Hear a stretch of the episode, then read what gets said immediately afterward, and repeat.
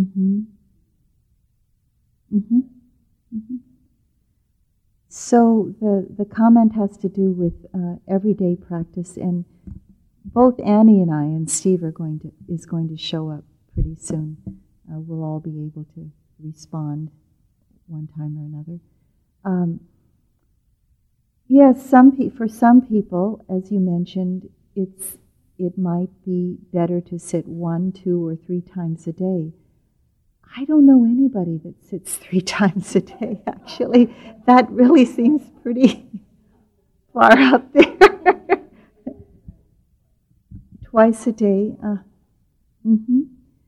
uh, once a day, in, if you're doing a once a day sitting, find the time of the day when you're most alert and that you can um, have some seclusion or solitude as much as possible. So, for many people, that's the morning, and it takes some sacrifice because, you know, we might be used to, we need to get out of the house at a certain time in order to get to work, and you need to wake up an hour or so ahead of that in order to get ready. And so the sacrifice needs to be that to wake up earlier. So it's just a matter of getting used to setting the clock and an hour earlier, an hour and 15 minutes earlier to do that sitting. In the beginning, it's a little challenging, but after a while, you can get used to it. And then some people, in addition to that, might also do the evening. So, um, evening uh, practice is good. It might be especially good for metta. Right? Many of us I know come from a Christian background and you know, saying your prayers in the evening. I just had gotten into the habit of that growing up. And so saying metta, uh, doing the metta practice in the evening, even just laying down in bed and doing it was uh, when I started adding that to my practice years ago, that became a place of, of refuge for me to be able to do that.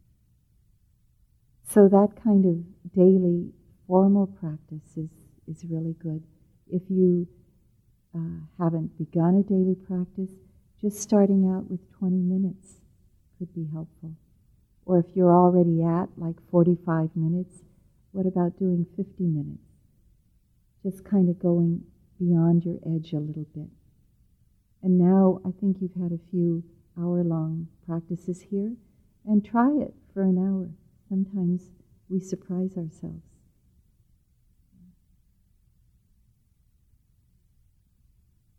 Is anything else about daily sitting practice?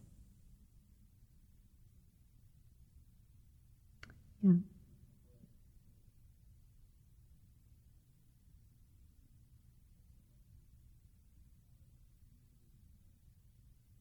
Yeah. Mm-hmm. Yeah. yes.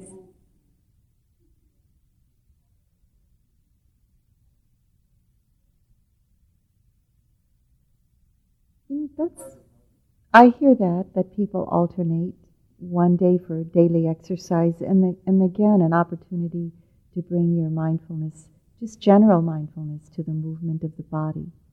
Um, one day for one and another day for sitting practice. And again, since you missed the first part, I don't know if you heard this, but sometimes it just takes that little adjustment of getting up earlier.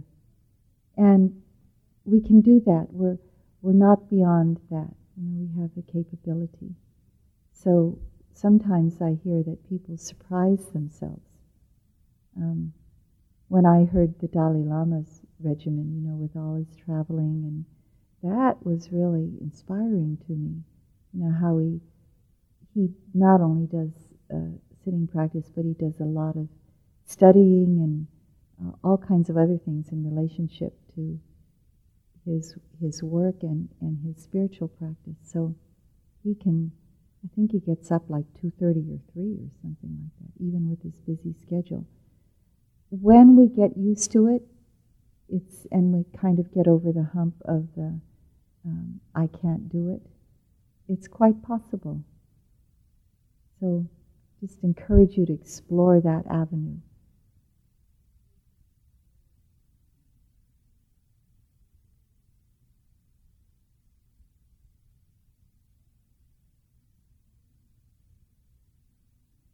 Yeah. Mm-hmm.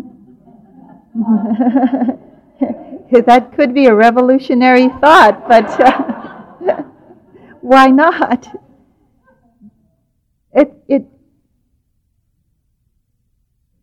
uh huh. It, it could be. So why not? I just want to maybe you know see if we can go past what's comfortable. Oftentimes we don't have to do very much to find out that oh this isn't so bad. I can do this. Mm-hmm.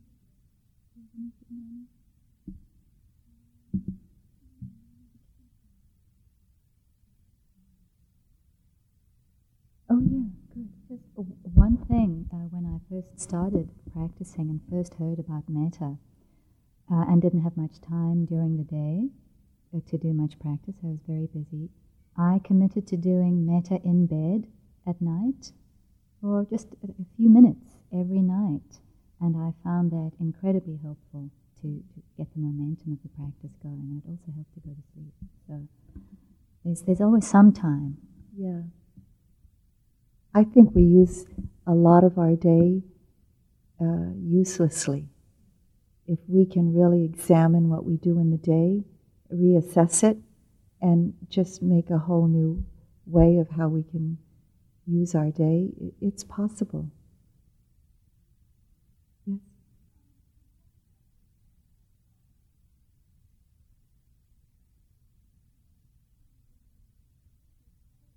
Well, I, I, haven't heard anybody try that, but try it and let us know.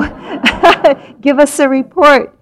Um, you can do metta practice anywhere. You know, most the, of the feedback we get is people use it like uh, when they're at stop signals and offering metta to everybody around, or just on the subway or on the plane. Um, just finding a place that you might automatically, spontaneously, habitually offer metta. I heard a story once from Sharon, somebody on a plane. She got a little frightened and then remembered that somebody, somewhere, was sending metta to all beings. And that really helped her to relax, just to know that somebody somewhere was sending metta to all beings. So I had I got this idea in my mind whenever I saw an airplane to offer metta to all those beings in that little tiny thing going through the sky. And so that, you know, there's a lot more planes in the sky. So that, and, and where, we, where we live, we see a lot of planes coming in. So um, wherever you can find in that, that place where you can develop a good habit, offering metta. Oh, that's great. Oh, here's a swimmer. Uh huh.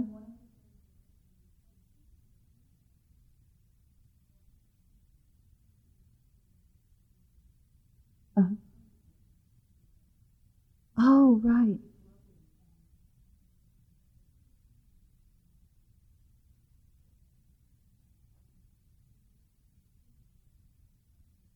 So, one in the swimming, one lap for seeing one lap for hearing.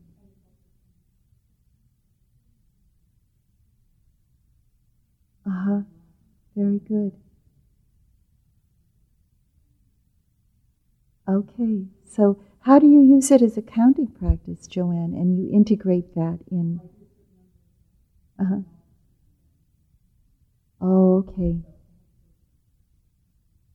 So the whole lap, the whole length is seeing back, hearing, moving, touching. Uh huh. Very good. Yeah. Any other suggestions from you all? Yes? Do you have one? Go ahead. Uh huh. Go ahead.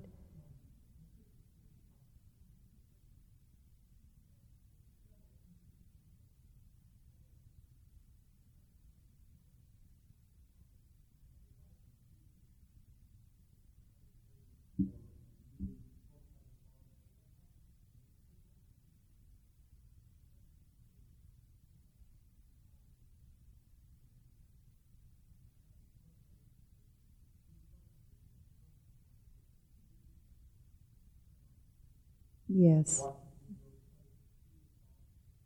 Yeah.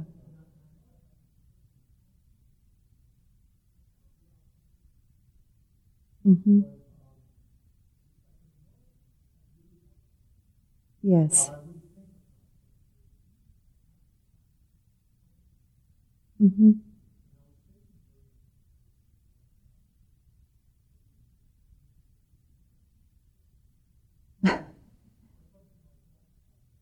You mean to get it away? Oh, okay. Uh huh. uh huh.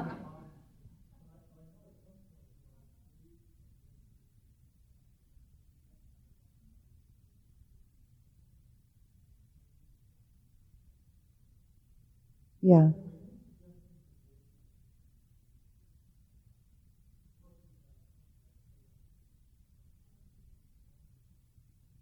Mm-hmm. Well, we all feel like that, right? I feel like that too. I mean, even we all, Annie, Steve, and I, are steeped in the Dharma.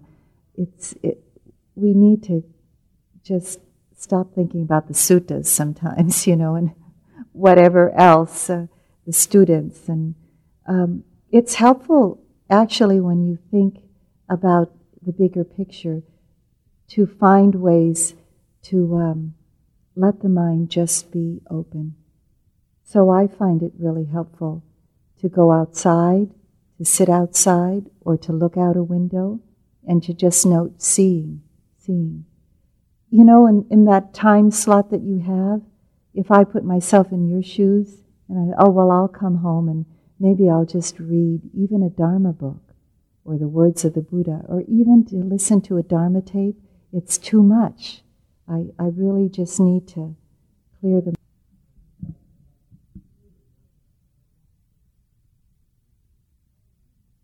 Yeah. So allowing this yourself to just be outside in nature really helps.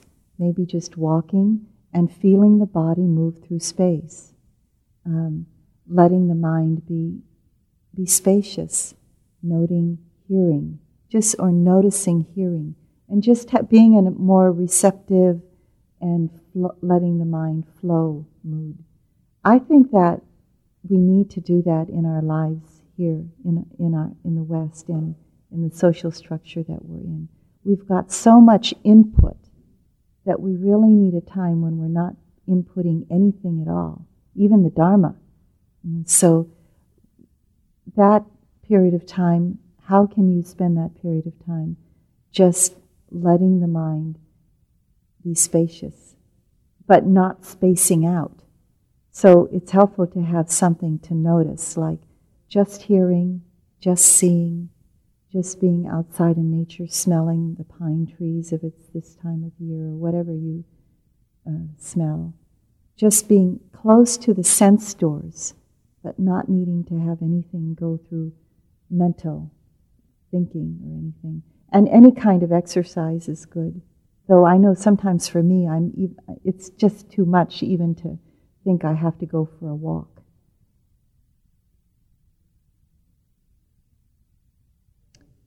Oh, that's good. Yeah. Well, some for some people, for me, it helps to, to listen to music and just to just to note hearing, pleasant, um, like that, enjoying. That's fine. Mm-hmm. Balance, balance. Yes.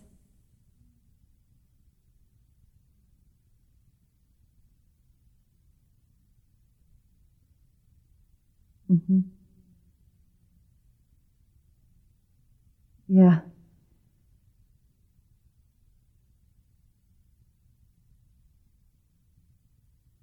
Right.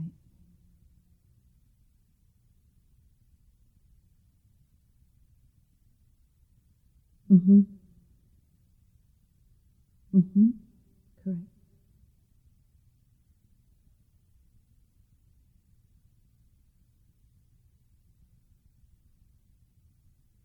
Mm-hmm. Mm-hmm.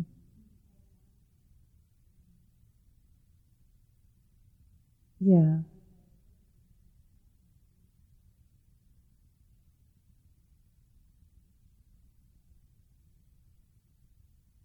Right. Incorporating silence and uh, meaningful dialogue in, and, and maybe leaving out. Um, Steve's going to talk about this tonight, right speech, and the kind of uh, words that we put out there sometimes that don't go anywhere. Um, I mean, even in terms of connecting, it doesn't even connect. It's just words that we just throw out habitually all the time. In Pali, that's called samphappalapa uh, it's called useless speech, frivolous speech, speech that has no benefit or no aim. And um, more about that tonight. But this is a process and it could take a while. I mean, for you, it's you and your partner. For many people, there's families and more than that involved. Oh, you have your animal friend too, your dog there. And uh, now I'll tell you what we've done in our house, but I haven't been able to do that when I was raising children. Uh, just with Steve and I now at home, there's a period of time in the morning where we've just kind of come to where we're not speaking to each other. Uh, from waking up early in the morning till probably about 8 o'clock. And, you know, we're together a lot. And so we need this time to be with ourselves and to be quiet. Now, that may not be the right time for you or any one of you, but just to find a place where, in the quietness of one's relationship, you can find uh, respect for each other and also a kind of connection that you don't find in speaking.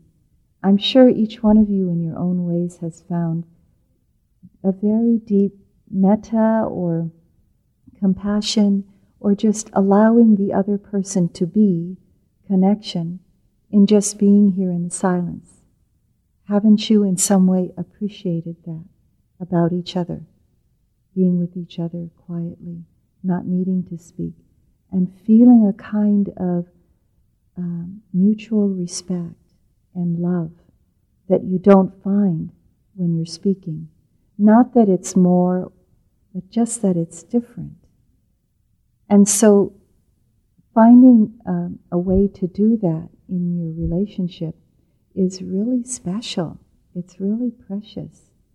It's really uh, something that the world doesn't teach us. So if you if you're in a situation where you can find that, where you can have that in your life or create that in your life, that's extraordinary. And that's uh, there's so much that can happen in that quiet space that's unimaginable and we can't even speak of. But if, if you can have agreements to do that, even if it's just the hour that, for example, you get home from work. We all have that, you know, the time you get home from work and you just want to be alone or you just want, and just having that respect from uh, the rest of our householders who are living with us.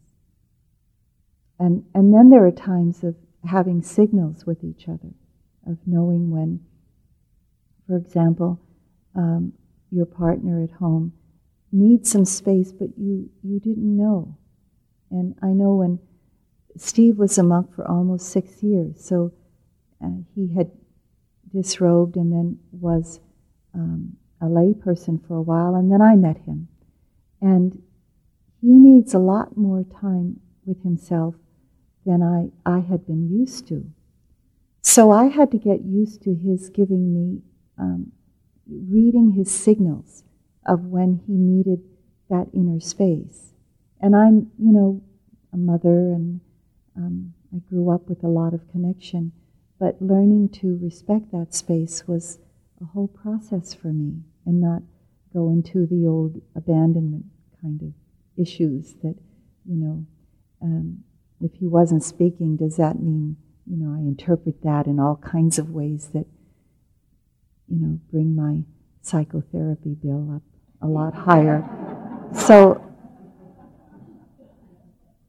it, it, it, was just learning how to read that from, from, my, from my partner.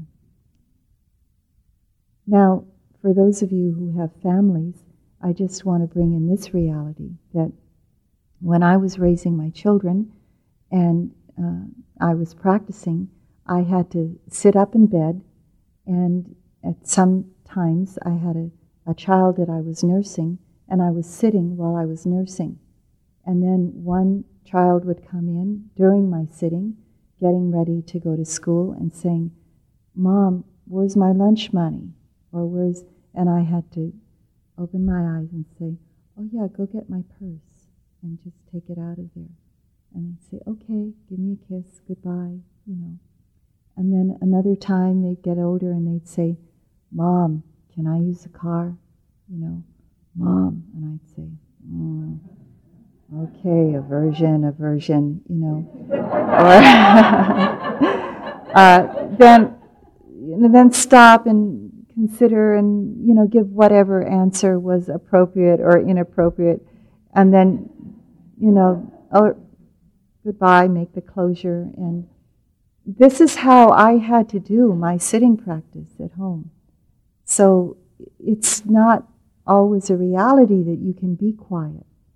You, you have to integrate the noise, you have to integrate interruption, um, you have to integrate when people don't understand and you feel hurt, and maybe there's misunderstanding.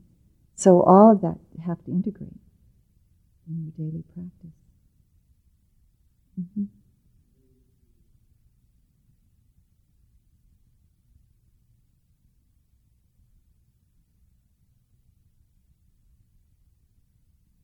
Yeah.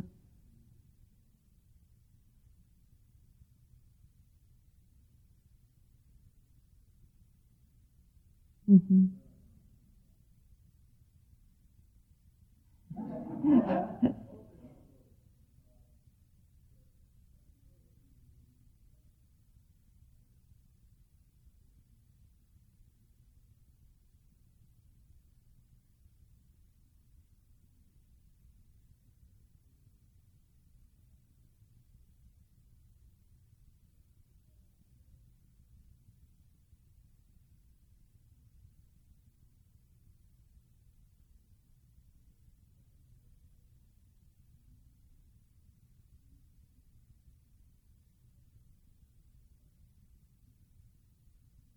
Right. yeah. So when we go home to our partners who haven't seen us for a week, there's a lot of equanimity we have to practice. And know and just understanding they've been in a totally different world and they're not going to understand, you know, oh, I really got into the feeling on the top of my foot. They're, you know, when they're just not going to understand that. So we just have to be um, kind of meet them where they at where they're at, and also um, maybe just state, you know, I'm, I feel I'm in a very vulnerable place, and I may not be um, responding in a way that's the same. So I hope you understand too, because you're you're so much more open and vulnerable than you even can imagine you are, and you'll realize that when you go back into your space you're, you know, you'll, you'll, the same things will happen to you that have happened before you came here, and you could feel very emotional about it. And, or very, you know, even aversive about something. So be very compassionate with yourselves and also others as much as we can. As far as the um, renunciation. Yeah, I've had, you know, long lists of what I'm going to change. I even tried to bring the schedule home. You know, that was so stupid. Uh, you, you are not going to have this schedule at home. Um, so just be realistic. And maybe I encourage you to make the change, some changes, but not try to do everything on the list because, you know, we, we get a lot more we think a lot more can be done in the quiet of our space here than actually can be done when we get home. And then checking it out with our partners uh, before we make the changes. Um, I remember going home and trying to be quiet, and the kids said, Mom, we didn't have this agreement, you know, that you know, you want to be quiet, but we don't want to be quiet. So this is not, you haven't come to this agreement with us, and wake up and smell the coffee, you know, that kind of thing. So we just have to be realistic with what's going on out there. The, the, there's one thing that uh, friends of mine have incorporated that have been really good. And one friend of mine is a school teacher in junior high school in, um, in Minneapolis. And she brought a bell to school.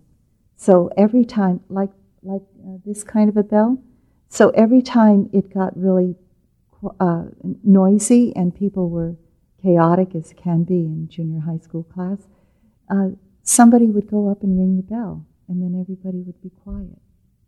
So some families have introduced that into their homes and just as quiet as long as the bell was ringing, just quiet then.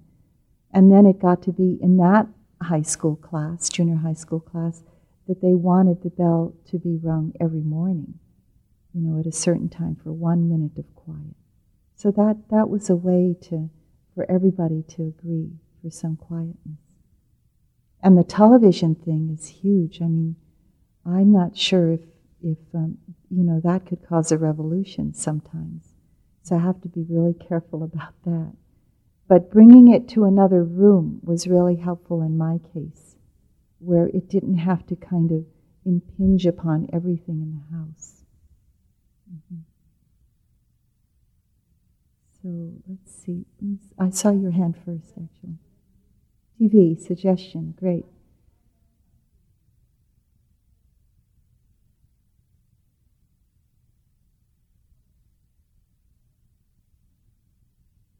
Uh huh.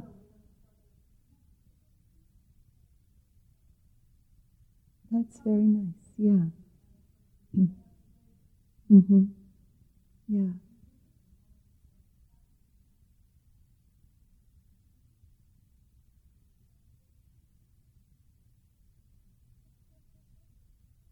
like this. well, silencio. Uh huh. Right. That's, uh-huh. yeah. Yes. Mm-hmm. Well, whatever works. I'm not sure that this works for everybody, but whatever works. But that was good. Very good training. Mm-hmm. Very good training. Um, the, we, we live in a place where we don't re- get a TV, TV reception. And so uh, this, for the last 10 years, been without TV, and it's really a relief. It's so wonderful. Every time I'm in a place where there is TV, I notice how addictive it can be. You know that? I mean, even Munindra, when he was at our house, I saw him, he just loved that channel changer. And So it, just see if, if you can do without it for a week and see how your life is. I, I mean, just try something and see what happens with it. it might be good. Yes.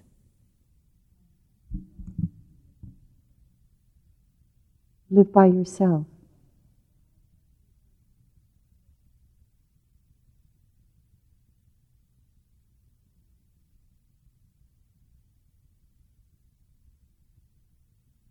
Mm-hmm.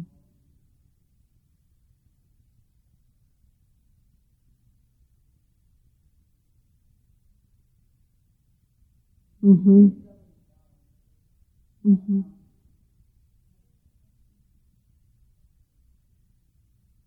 Mm-hmm.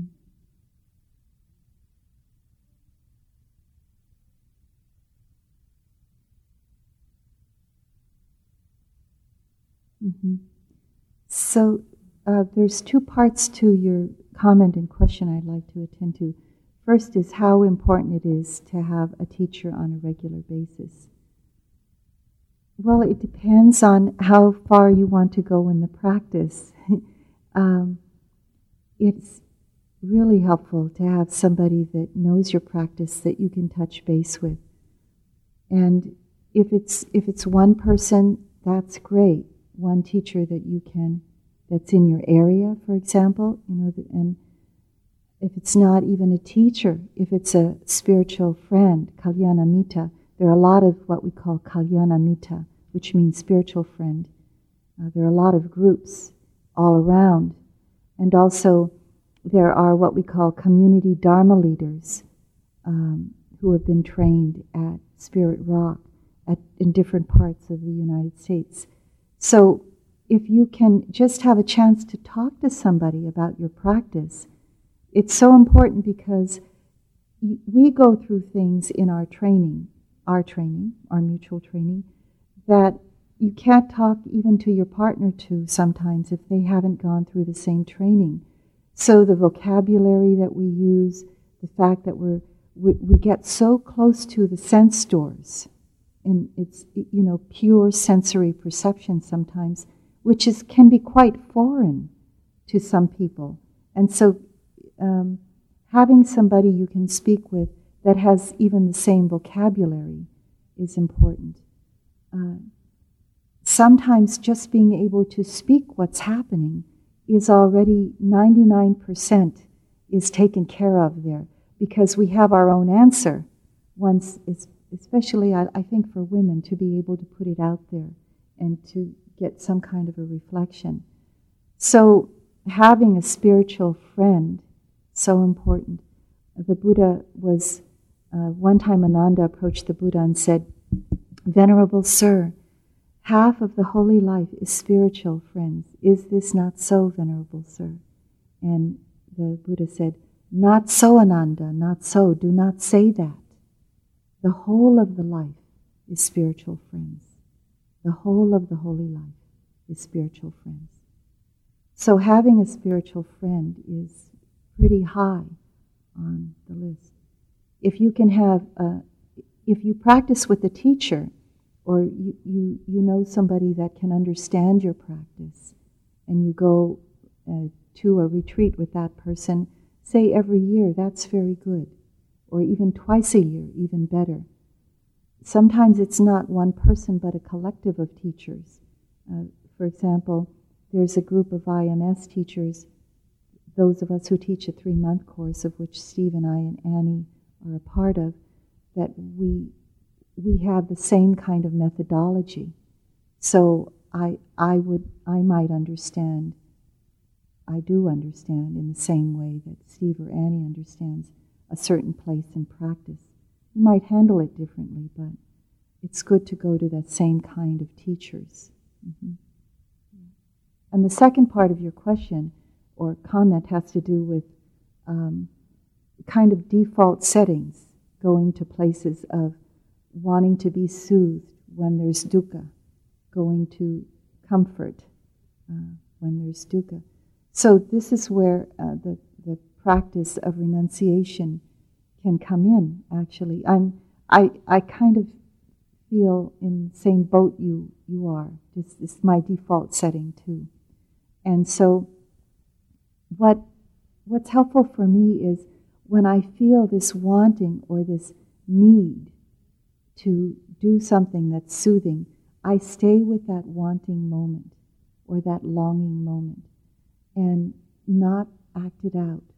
So, this is the renunciation of not acting out, not feeding it. It's so uncomfortable to be there, but it's very um, illuminating. And letting go very directly of the wanting mind right there is uprooting something that's very, very deep. And the uprooting of that is tremendously freeing. And that's right then and there, it can be done.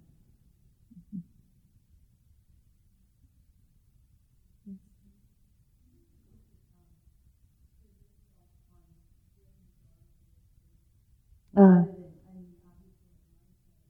mm. Mm-hmm.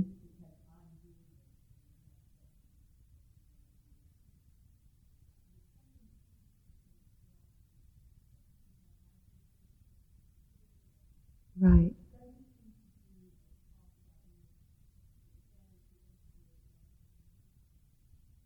Yes, yeah.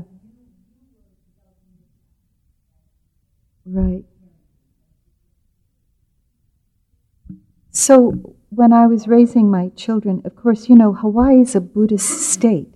There are mo- mo- more Buddhists there, most Buddhists there, but not not in this kind of tradition. Um, but anyway, and there are a lot of Christians there, and I was raised a Christian, and um, mostly my children's friends were in the Christian tradition. So, so that as a, how I had to couch it, you know. So I couldn't. Um, mm, I wasn't giving them Buddhist teachings, but I was just living the teachings of the Buddha. And so they would see me, and I would, I would uh, point out, for example, how generosity is so good. And I'd, I'd ask them, um, just in the practice of generosity, my one daughter who's 23 now, I asked her and other children at, at certain points, what would you like to give that belongs to you that would make you happy to give? And we're going to the Salvation Army in a few days, so can you gather some of your toys?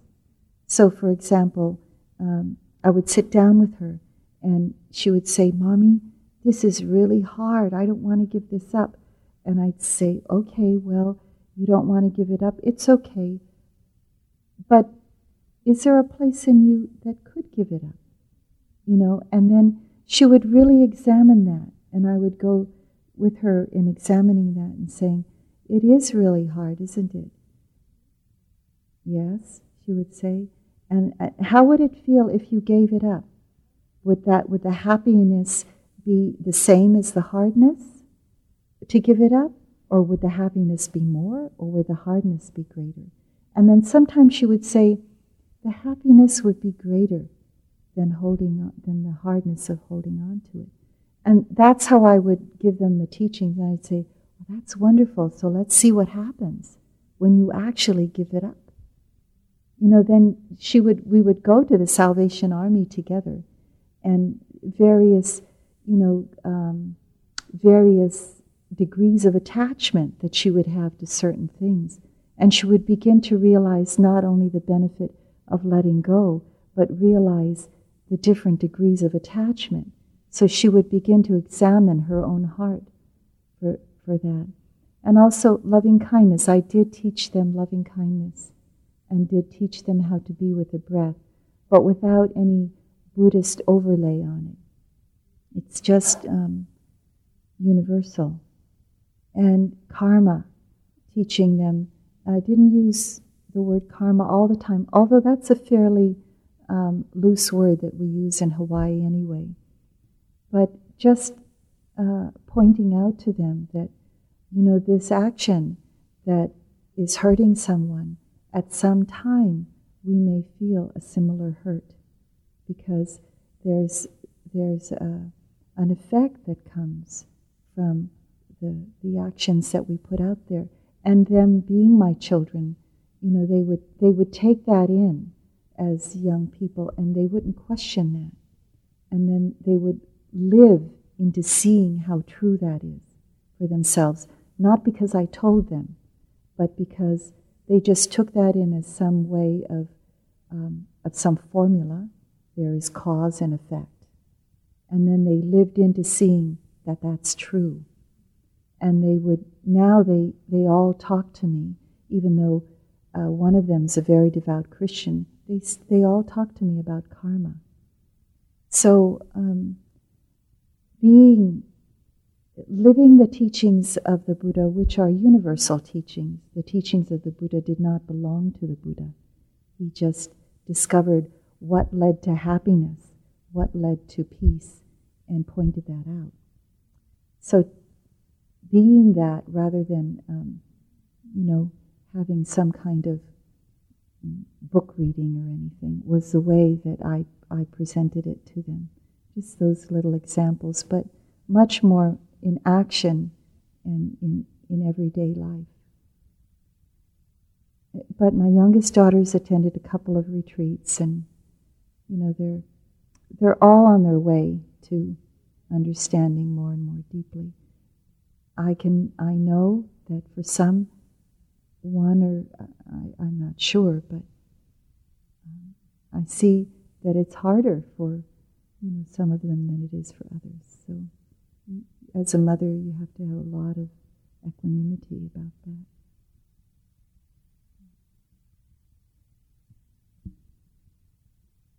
Yes.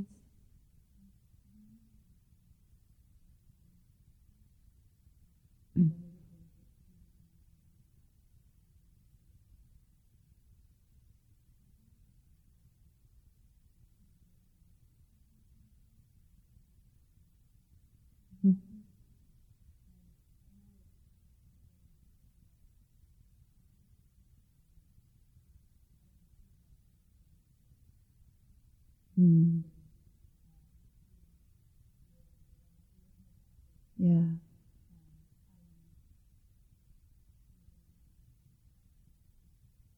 Mm-hmm. Yes.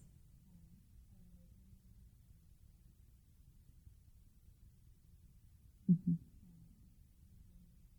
Mm-hmm. So the comment question, which I'm going to hand over to Steve, has to do with discerning uh, our friends who we hang out with and what the balance is between, um, you know, moving away or staying with it with compassion, for example.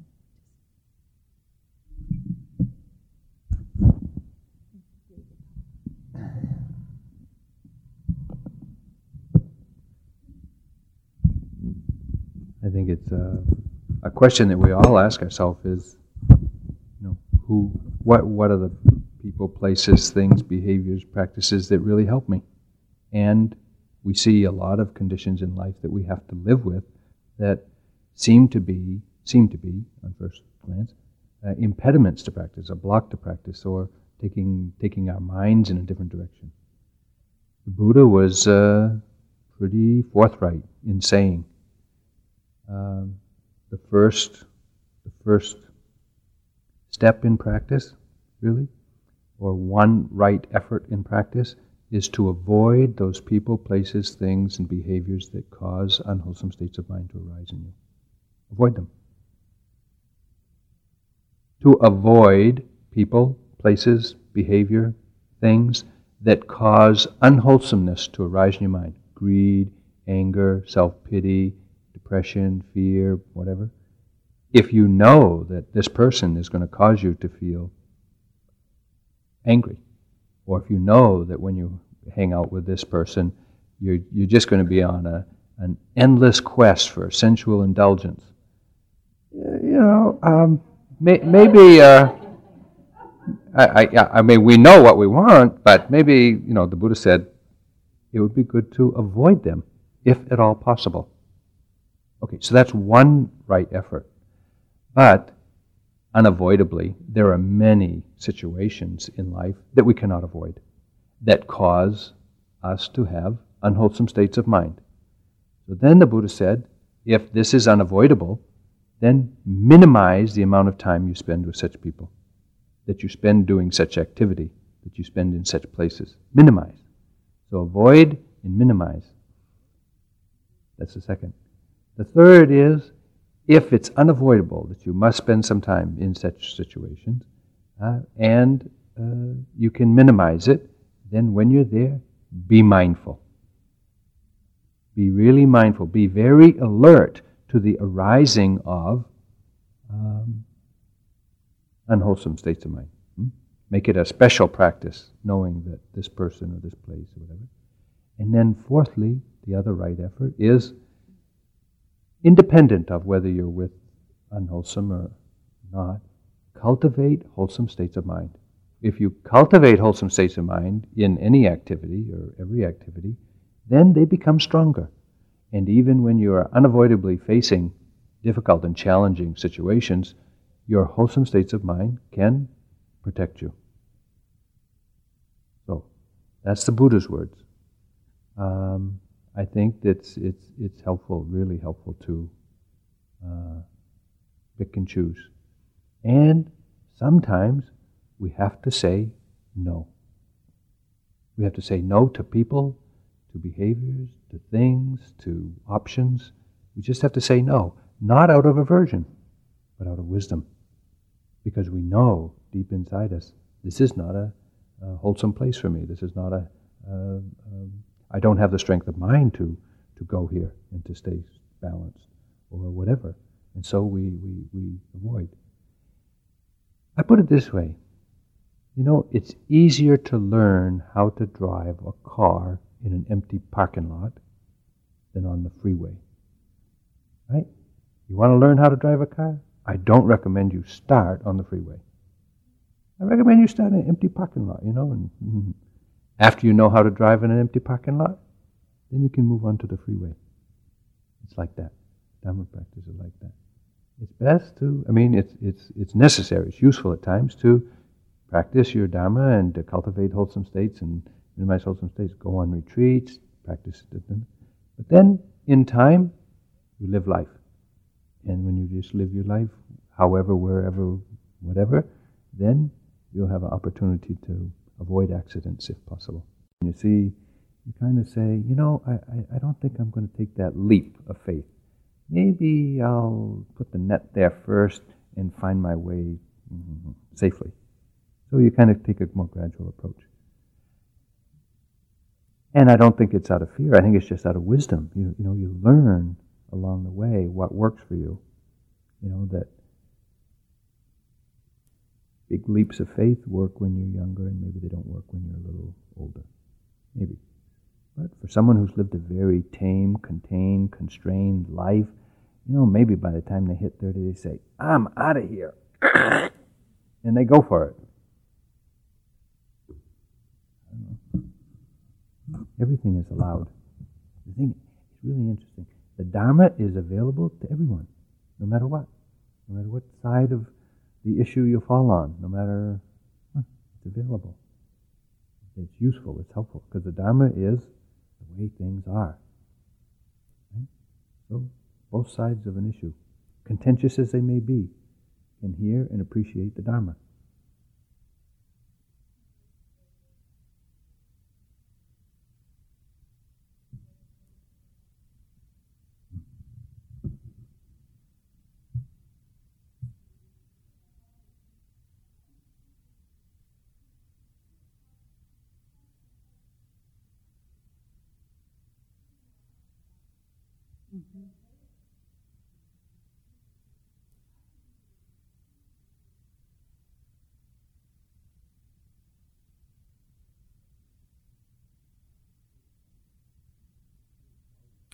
It, it's true. It's always our stuff.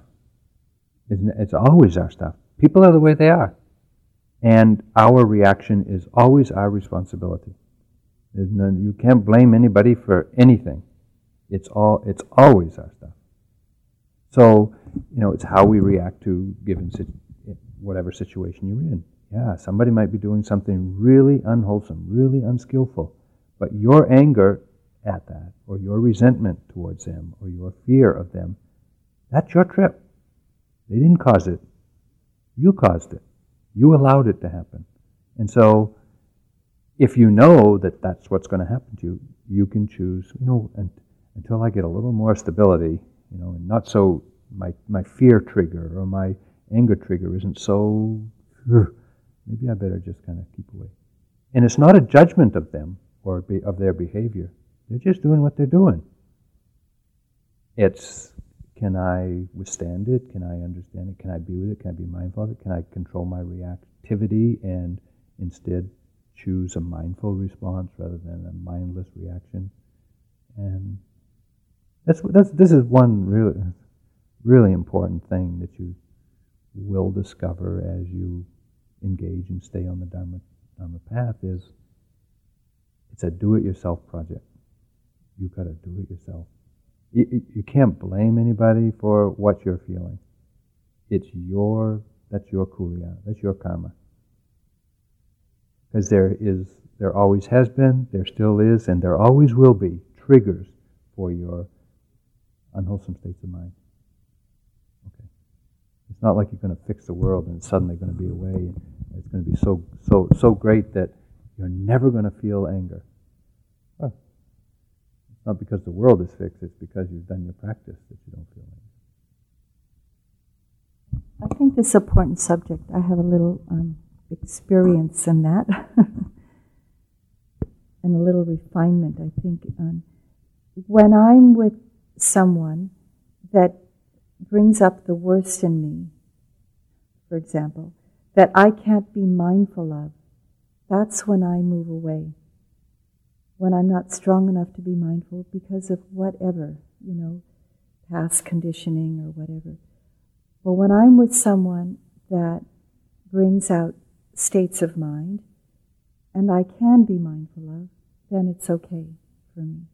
But when I can't be mindful of them and I end up doing, going into wrong speech or harmful speech or um, uh, mostly that, you know, when I'm with a person. Just an example. When I was much younger, I had a friend. I, she's still my friend, but things have changed along the way. And every time I was with her, it would bring out the worst in me. And I would go towards useless and harmful speech to the high heavens, you know, and I would think, what am I doing? You know, I'd come away from that feeling like all we did was gossip, or all we did was, and I couldn't be mindful enough in the moment to just get away from it. it this was when I was in my 20s. And so I realized even then, even though the Buddha's teachings were quite new to me, I really have to gain some strength here and move away from this person. And that's what I needed to do move away from that person, gain some strength of mindfulness so that when we came together again later, which she, she had matured more and I had matured more, then we could both know, oh, this is this speech is not very nice, you know we'd start up and no, not just not go there. So when I could be more mindful, then it was okay to be with that person. And um, not mindful that led me to break the precepts. No, can't do that. We, we, it's like Steve says, it's unavoidable, you know, to be with persons in this world that bring up certain states of mind. I think the question is, how mindful can we be of it? And that that may um, help us to make the decision and be clear about whether we move away or whether we stay. Because sometimes somebody triggering something in us could be very useful. Like uh, when, if somebody outside triggers some insecurity in my own heart, which is a, a vulnerable place for me, I want to be right there with it that person's my teacher, not my enemy.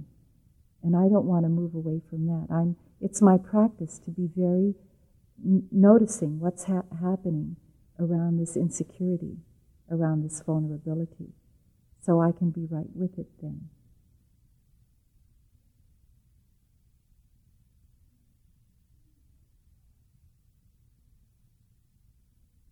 Right.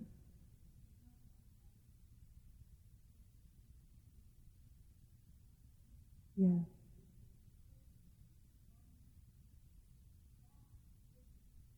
Mm-hmm. Oh, yeah. So that's a, good example. Yeah. So, uh, if you can be mindful of it and remain there with that wholesome, unwholesome state of mind, then that, that would be the practice to do that. But if not, if it's causing more uh, disconnection, between yourself and the other person.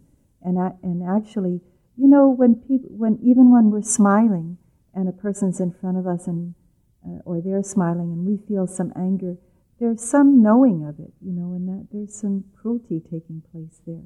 So if we can't really be with it, if we can move away from it kindly, not unkindly, but kindly, and and taking responsibility for it, not saying, I got to leave because you're not compassionate, you know, but saying, it, it's really difficult for me right now because of many conditions, and I really, I just have to remove myself right now.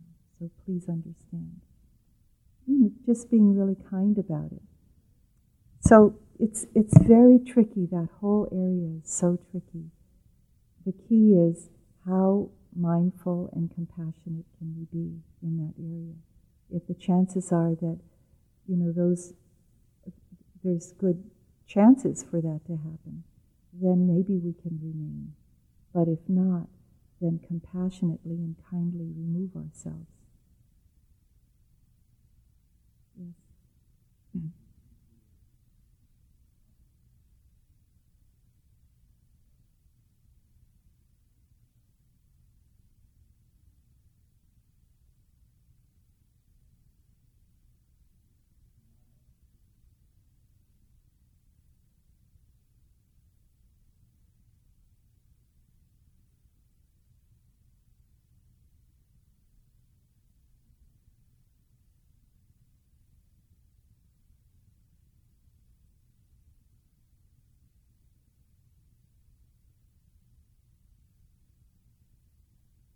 Mm-hmm.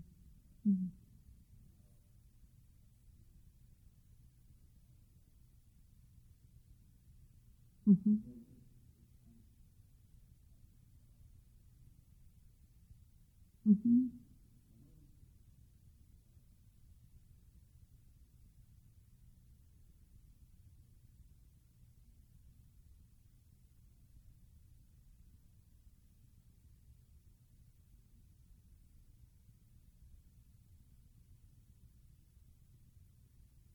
Mm-hmm.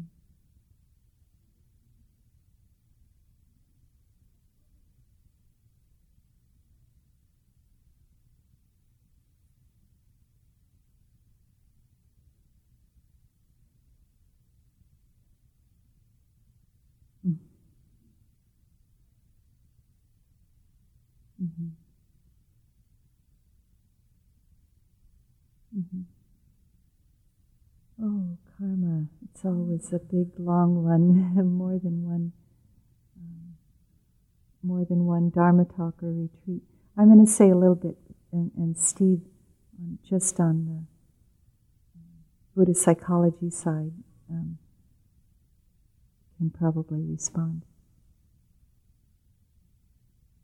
I don't think I can repeat what you said, but um, it's it's about accepting one's present moment experience, accepting one's kind of lot in life as a whole, and coming to open to that more and more, being more accepting of that. And also, there's on one side, there's, oh, I only have this life. There's that feeling. And um, I don't know what the other side is, but you have that feeling that comes up once in a while. Mm-hmm. So, it's true that just in terms of even if I didn't study the Buddha's teachings and experientially and book knowledge wise, I think I've seen in myself, I have seen in myself and others who are elderly, um, that you just come to accept things as they are. It's just a natural progression of being human. And we come to see experientially, oh, this happens, and uh, even if we didn't know the word karma, this happens in this moment, and oh, yes, I could see how this was a result of what went on in the past. We, we just come to see that quite naturally, and our hearts and our minds become more and more spacious and equanimous, have that spacious balance around experience. And so, um, yeah, this, this happens to us, this accepting nature. This one comment you had about the feeling of, oh, I only have this life. Well, that may or may not be true, you know, uh, depending on, um, yeah, if you're going to be an arahant in this life, and that may be the end. But also, you know, my understanding, my own experiential understanding is that there are more opportunities than just this lifetime. I, I know that for myself deeply, but I don't put that uh, understanding on anybody else, for anybody to accept that without investigating. I find it really helpful to have the belief this may be the only chance I have to practice, to have that belief. Not just this lifetime, but this retreat, for example. This may be the only time I can come and do my practice. To have like a hair on fire, I'm going to I'm going to put all of my balanced energy into this moment, into this practice, into this experience now. And to also hold at the same time that it's a long road. So it, it, it's more than this lifetime, if you can hold that.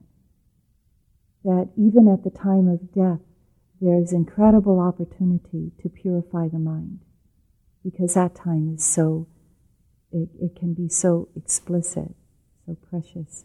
So to be able to hold only, I have only this time, only this experience, only this moment, only this retreat, and also it's a long road to have the patience to develop because even, you know, when the Buddha was bodhisattva and becoming a Buddha, he developed the paramis uh, during lifetimes, and those lifetimes took world cycles, not just, you know, how many lifetimes we would have in this particular earth cycle, but in, it is said, countless world cycles.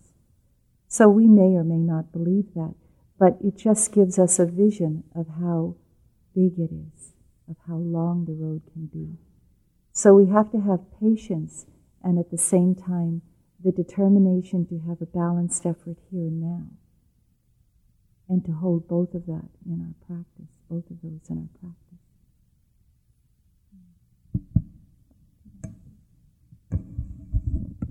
I, I, I thought you covered it covered it pretty good. I think keeping that dual perspective of this is the moment, and uh, to, uh, this is the moment of life. You can't do anything any other moment except this one. And then, if you can open your mind or heart to the understanding that there might be this vast, vast, vast expanse of time in which we progress on the path towards awakening. And holding those two can, can, can be a challenge at times, but I think it's maybe the most balanced way. One thing that came to me that, that I'd never heard myself think before while Kamala was speaking was I think just your question kind of made me think when I got to the end of my life, would I rather not have regrets because I didn't do anything regretful? Or would I have regrets because I didn't do everything I wanted to? And I don't think you can do everything you want to do. You know, I, I, it's just not possible. If you do everything you want to do, you're going to have more wants. That, that's endless.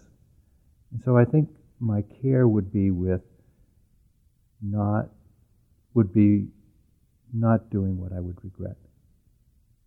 And that can be I don't want to regret wasting time.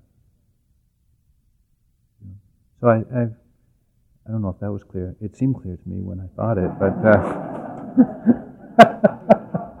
but I, am not sure. I have to, I'll have to let that one percolate. Well, I, I kind, as you were talking, I kind of thought, how would that work for me?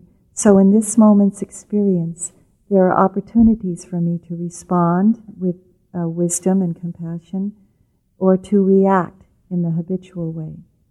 If I just let the habitual tendencies take over, kind of the robotic tendencies take over, then uh, I may do something that I regret. So the way that I can be in a place of having the choice to respond is only by being mindful. And then, from this, with this moment, it's very possible that I may not do something that I would regret. So it's such a moment to moment thing, just taking this experience and, um, you know, be mindful, let wisdom, compassion arise, respond, you know, make conscious choice, respond, and go that direction. Then, just from the place of mindfulness every moment, there's a, a very good chance that when I die, I'll have the least amount of regrets possible. Mm-hmm.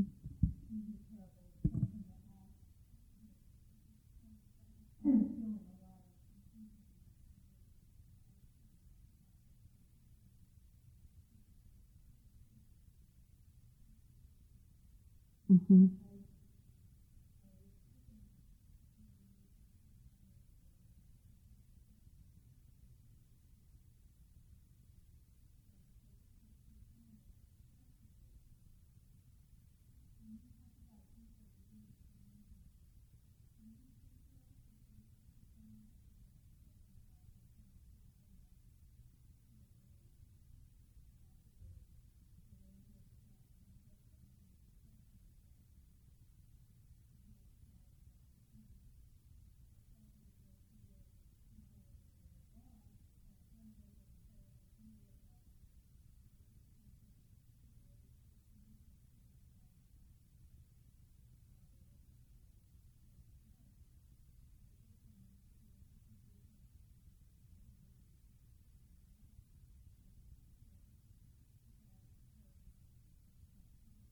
Mm.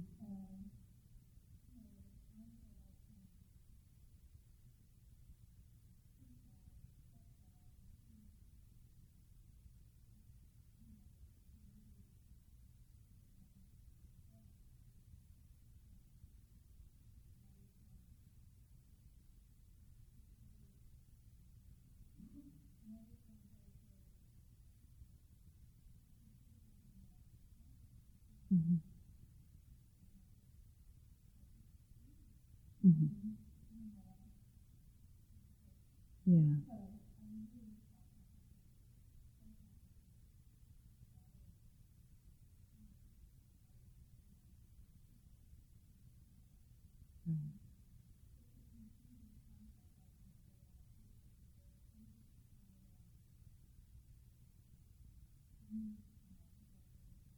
Yeah. Yes, yeah. Mm-hmm, mm-hmm. Well, there's so much about karma, and I, I, will just take the floor here because I'm just going to come from a simplistic place. Um, a lot of times the word karma is thrown around in relationship to what has happened in the past, right? Uh, this is my karma, what's happening to me now. It's Yeah, that's, you must have heard Steve's talk. He said exactly that. okay, so, yeah, so the, a, a, healthy way to look at karma that's kind of more expansive than just relating it to the past, which I'm not saying that you're only relating it to the past, is to see that in this moment we have a possibility to change our lives. In this moment. Because this moment's experience is coming up as it is. Um, we may feel, experience anything about this moment, for example. Say a moment arises um, when I experience uh, pain in my heart because of what somebody said to me, for example. And so if that moment is accompanied by aversion, I, I'm experiencing this pain in my heart, emotional pain, if that moment is accompanied by aversion, and then I take, I say something in reactivity to that moment, to that person, or even not even to that person, just in my mind or to out in the world, and I say, oh, you know, four letter word or whatever. That action being accompanied by an unwholesome state of mind gives unwholesome results. That's the, you know, apple seed, apple tree kind of thing. If that moment I, I feel some someone has hurt me, and it's uh, instead there's it's accompanied by compassion, and then I respond, and I I may say, Oh, I understand. Or you respond that experience accompanied by wholesome state of mind, then the response goes out into the world or even your own mind, your own world of the mind, then there a seed uh, is planted which will bear wholesome results. So the state of mind is really important, and we only know that through mindfulness. We can only make the choice through mindfulness. The state of mind is important to how your future world will be experienced. Does that make sense so far? So it's really, a lot of times we talk about karma in the past, but I want to talk about it in terms of this moment's experience and what we put out in this moment, which creates our future. Because then the future, uh, the, the effect of that seed, the, the blossoming of that seed, is then what we live in. So, so much of the time when we when we ponder on karma or talk about karma, it's oh, you know, what am I experiencing now? What I did in the past. The past is dead and gone. You can't do anything about that. And the Buddha said, when uh, one of the four imponderables is karma, it can make your head explode. So even to think about that, there are countless causes and conditions that make one thing happen. That we're one cause in, in even a great cause of what makes anything happen is it's not possible. It's so, I mean, there's so many countless con- causes and conditions. That person's own karma had so much more to do with it than ours. So much, much more to do with what happened than ours. But if we go there, we're going to go crazy. It's, it's better to just, Munindra used to always say when I would bring it up, one time there was one subject over and over, and he just stopped me when I was driving the car, and he just said, Stop. He was sick and tired of hearing it, actually. And he said, The past is dead and gone. The future is not yet come. How you're responding in this moment will make your future. Do you want more misery? Keep thinking about the past. Drop it, drop it, drop it. So that just like, it was like I was holding this hot charcoal for a long, long time, pondering over something that was, I couldn't even figure out. I was trying to figure something out. And dropping it was a whole new world. Now I have a chance to, to create a world that has uh, conditions that will make my heart blossom in a different way instead of hanging on to the past. So, thinking, understanding karma in terms of this moment is much more important than understanding karma in terms of the past.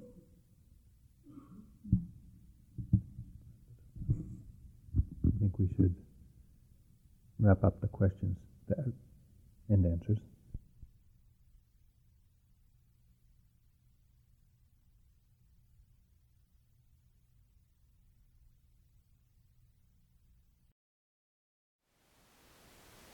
Thank you for listening. To learn how you can support the teachers and Dharma Seed, please visit dharmaseed.org slash donate.